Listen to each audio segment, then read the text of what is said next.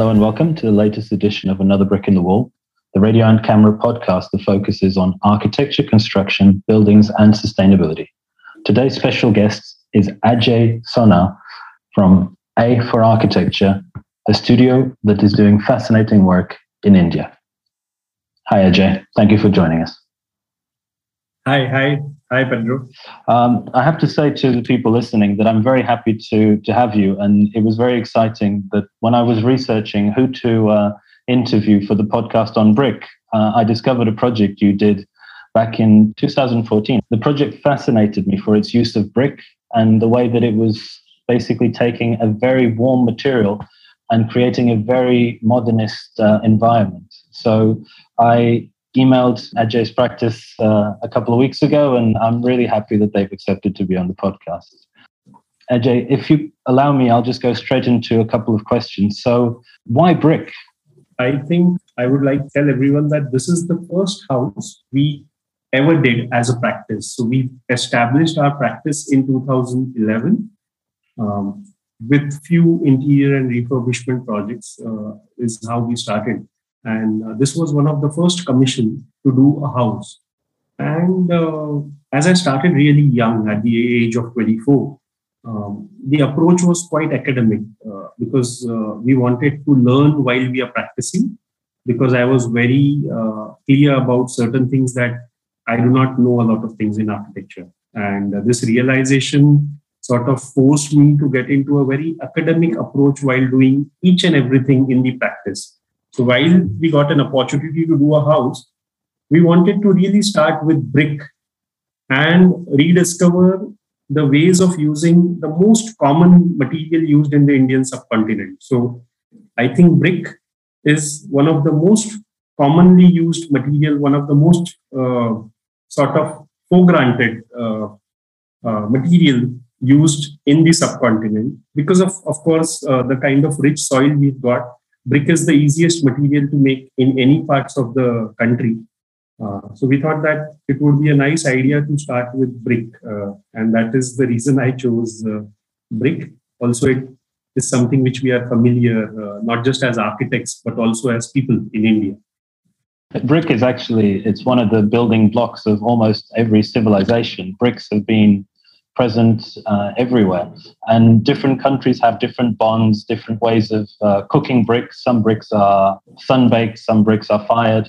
The type of bricks used in your house or in brick house, what type of brick is it? So it's pri- primarily a handmade brick uh, made by one of the local uh, companies in India. Uh, and uh, the person who makes this brick is very passionate about making bricks. So they have all sorts of bricks which they make right from a wire cut brick uh, to a handmade brick. But i was very clear that we wanted a handmade brick where every brick is little different from the other because of the act of making it with hands. And also i was very clear that i wanted uh, bricks from different layers in the kiln so that i have a very interesting mix of uh, a darker and a lighter brick together so I had specifically mentioned uh, to the person who sells these bricks that I want one third of the bricks from the bottom of the kiln, one third from the top, and one third somewhere in the middle of the kiln, mixed randomly, so that when we uh, lay it uh, in the project, it creates a very interesting tactile feel, like a visual texture. I think it was that rich texture that got me when I first saw the house. And I was um, incredibly impressed also by the double height walls. Is all the brick on this project load bearing, or is there a concrete structure behind? There is a concrete structure uh, within the project uh, in some parts. Uh, so some of the walls are load bearing directly, and uh, some of the walls have a RCC frame. But the idea was to not let it be seen because we wanted a lot of flexibility in planning spaces. We didn't go for load bearing uh, structural method, but um, uh, the brick wall also with its thickness creates a very interesting sense of scale because there is in some parts there is a 230 mm thick RCC framework with brick on either side, which makes it 450 mm, and that thickness of the wall with the bricks on either side and cavities at certain portion really creates a very important sense of scale, uh, which I think is very crucial uh, in the understanding and the working of the spaces. Because it really makes you feel that you're in a fortish sort of a building that this thickness of the wall and it works fantastically in the uh, kind of climate we are. Let's talk a little bit about climate and the sustainability credentials of brick as a material for india um, it's locally produced, so that is obviously something that uh, that works in favor of uh, reducing carbon um, the carbon footprint of buildings. Uh, obviously, it's fired, so in that case, it's not so positive. But how does it keep your environment? What is the normal temperature inside this building? Did it have to require uh, a lot of mechanical ventilation? How does it perform? The building was entirely designed uh, to function uh, on passive ventilation, uh, at least in all the common areas. So there are air conditions limited to uh, sleeping areas and nowhere in the common areas. So that was very well taken care by in the method of planning the old building. So if you see the plans in detail, the house actually has a house within the house again. So actually the house from outside is a single block very uh, simple and bold, almost like a brick which is kept on the side. But if you get in, it is actually having a L-shaped house, which primarily houses most of the sleeping areas, the kitchen, the dining, and some of the services like toilets and everything. And the major volume on the northeast is all uh, the double height volume, which has the living spaces all the other spaces surround the house on the south and the west from where the major heat is gained.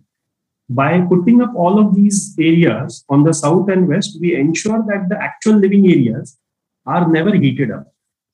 And this really uh, made things very easy for us.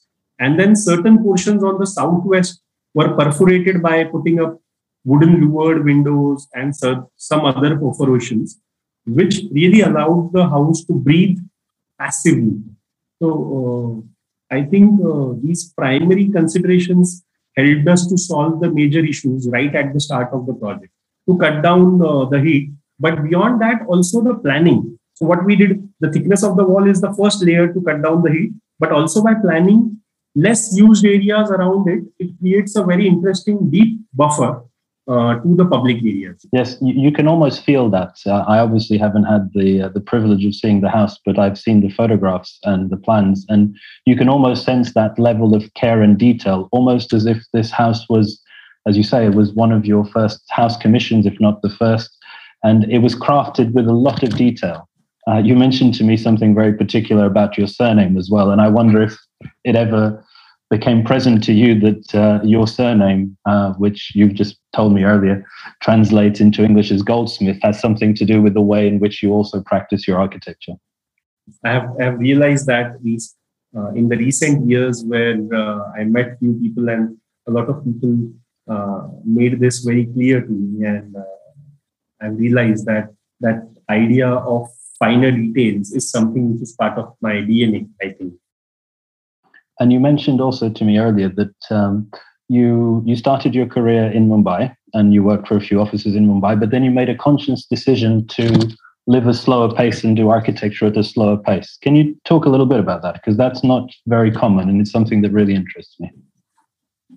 I was very clear about certain things that uh, I only wanted to in few firms in Mumbai with an intent to learn for a few years before I go out for my master's, uh, which never happened uh, because in the process of working uh, with some of the firms, uh, I realized that my curiosity uh, to deal with architecture was much higher. And I thought that it would be nice to make certain buildings myself before I go out uh, to study. Uh, and then uh, when I decided this, I was very conscious to come back uh, to Nasik, which is my hometown, uh, say three hours from Mumbai, actually. Uh, so I came back here. And the decision was also because I uh, really wanted to be out of this uh, fast-paced city and this, in a way, a race. So being in uh, a smaller city really allows me to work slowly, understand things without taking a lot of external pressure.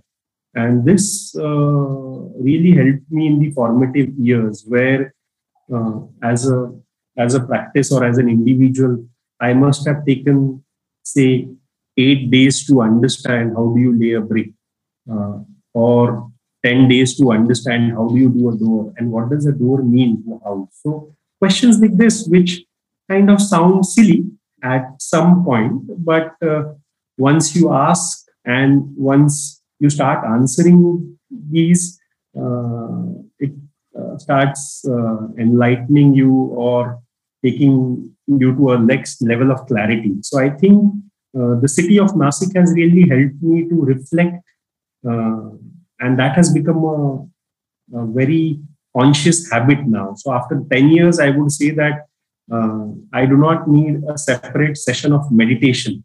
Uh, this pace of life has almost uh, helped me to grow uh, in a very interesting manner, not just as an architect, but also as a person.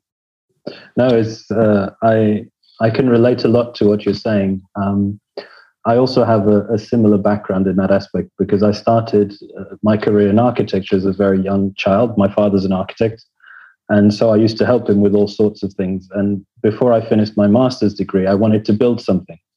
So I ended up uh, volunteering in Southern Africa and building with my own hands in order to understand if the details that architects design can actually be built. And this is a tradition also that I found later in, in larger uh, Indian practices like Studio Mumbai that has this very big attention to detail. And we hear about that, but then we don't know of the overall context of the smaller practices. How many people work with you today, Ajay? When I started, um, I had another two people with me uh, in 2011. Now we have a team of uh, seven architects working with me and Monali. So me, Monali is my uh, wife and uh, one of the founding partners in the firm. Um, and Monali um, and me uh, started the practice together, uh, where we do architecture, interior, and landscape all together. So uh, every project is done right from the architecture till the furniture till every element. So the idea is to uh, go by a very holistic approach. Uh, and so now we have a team of seven uh, to eight architects, um, me and Monali, and a model maker who's a very important and a crucial member in our team because I am terrible in sketching. I cannot sketch very well. Uh, but because of this limitation, I had picked model making uh, as a habit right from my student age. Uh, and right from first year of architecture, I used to con- continuously make models. Um, and I picked that as a very important method of uh, learning and practicing architecture. So, uh, and I used to make models myself uh, in the initial years of the practice. I have also worked as a professional model maker while doing architecture. Uh, but uh, later on, scale of the practice increased, I had to have someone to help me out. And now we have a full time model maker who's more important than any architect in the practice, I would say.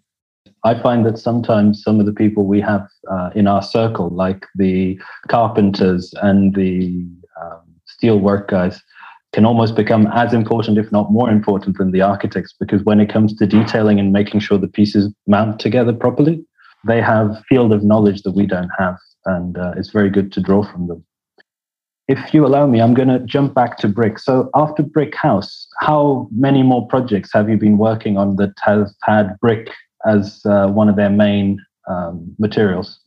Before that uh, answer, I would like to uh, give you a little background that why we work with different materials is because uh, when I started, as I told you, as I started young, there were certain uh, very interesting frameworks which we had decided for the practice.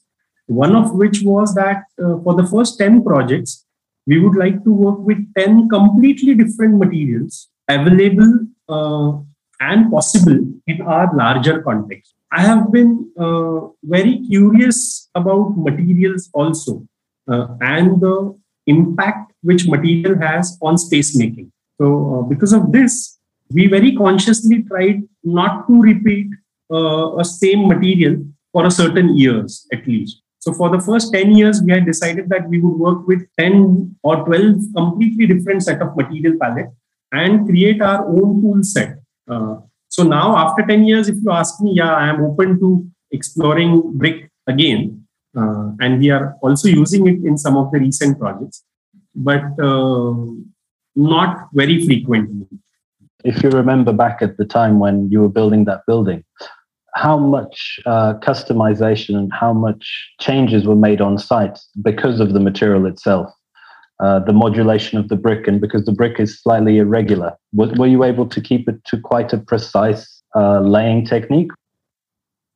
As I told you, material has been always one of my interests. So I have written very extensively on material and our practice also. So I'll tell you, I understand material at two or three layers in architecture. One of it is material uh, as a body. So one material at a time, as I told you. So whenever we work on a project, we see to it that in an entire project, we do not cross or um, uh, go beyond two or three materials. And the idea is to focus on one primary material to make a space in a very homogeneous manner so that when you get into the space, you enjoy that one material and you perceive it uh, as one. So that is one idea where we love to work with material and create homogeneous spaces out of one material. Second is the scale of the material, uh, which is very crucial. So, um, particularly in case of brick house, me and the entire team of contractors were using brick as the scale and not the imperial or the metric scale. So we had decided within ourselves that we will be talking in multiples of brick. So for example, a skirting for me was one brick, which is 75 mm, including the mortar. Uh, a seating for me in the house was six bricks, which makes it closer to uh, 450 mm. Uh, a study or a kitchen counter was 10 layers of brick, uh, which makes it to 750 mm tentatively. But I had specifically told them that they will not refer to my dimensions in the working drawing, but manipulate it or change it as per the layers of the brick on the side. Because for me, the junctions at which the two materials meet is very important than that dimension which I have written on the paper.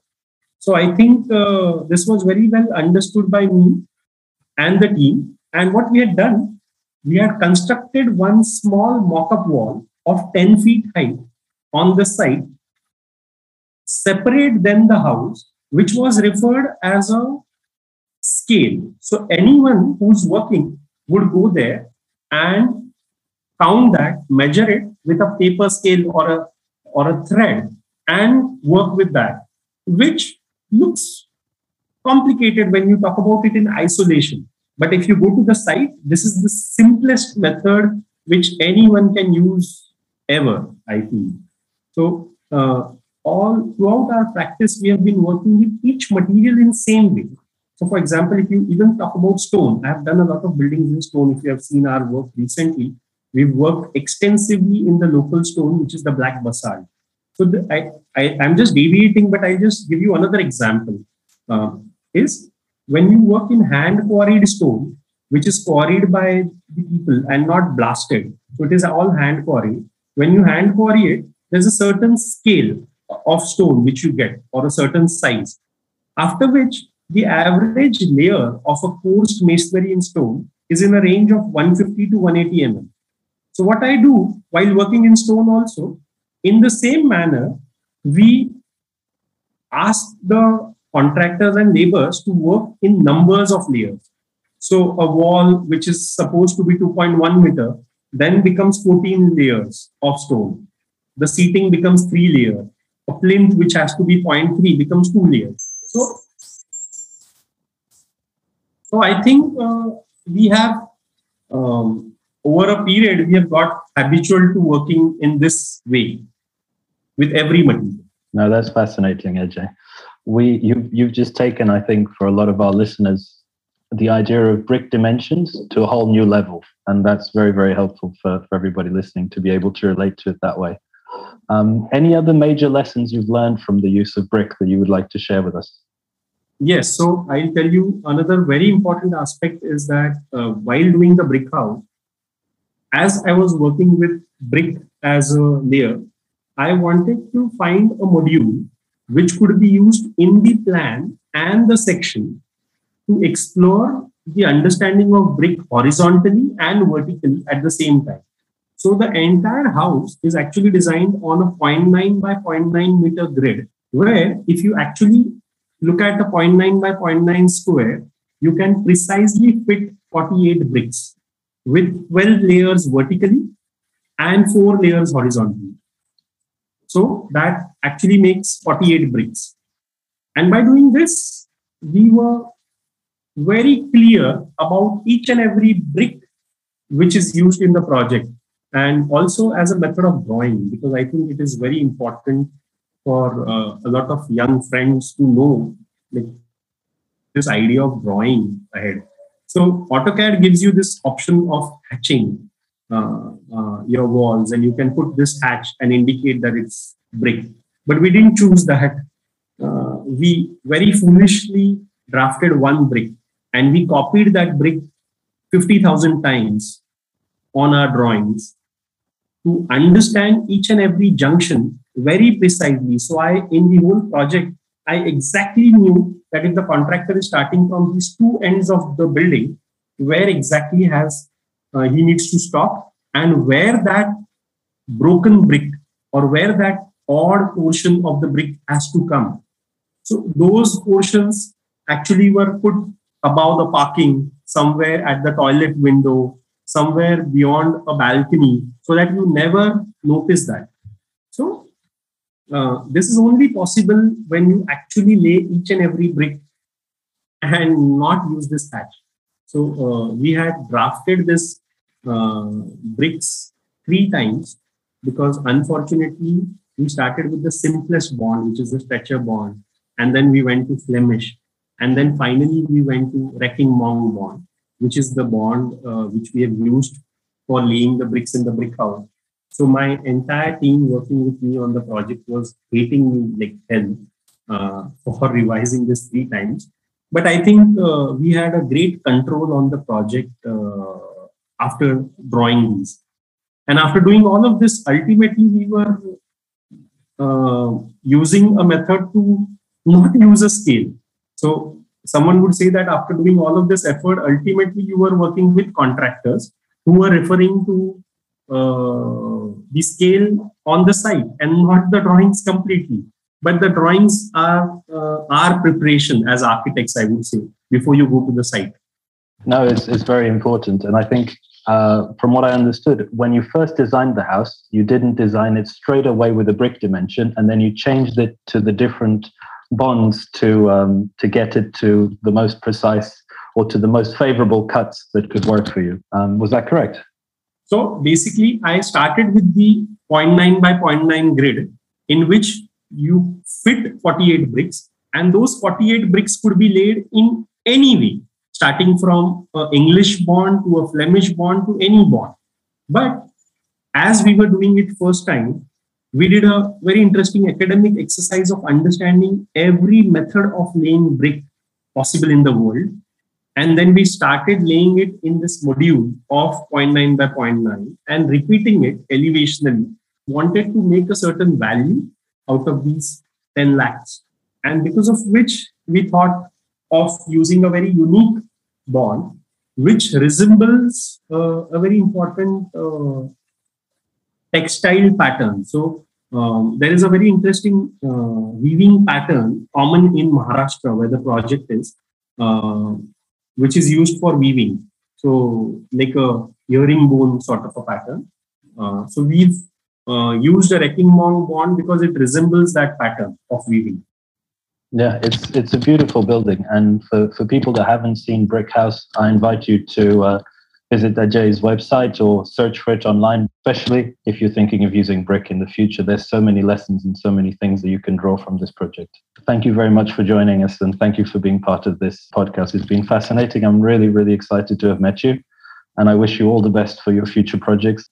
Thank you, thank you, Pedro, for giving us this opportunity, and it was really fantastic to see someone from that part of the world uh, wanting to uh, discuss our work, and uh, it's really uh, a fantastic feeling.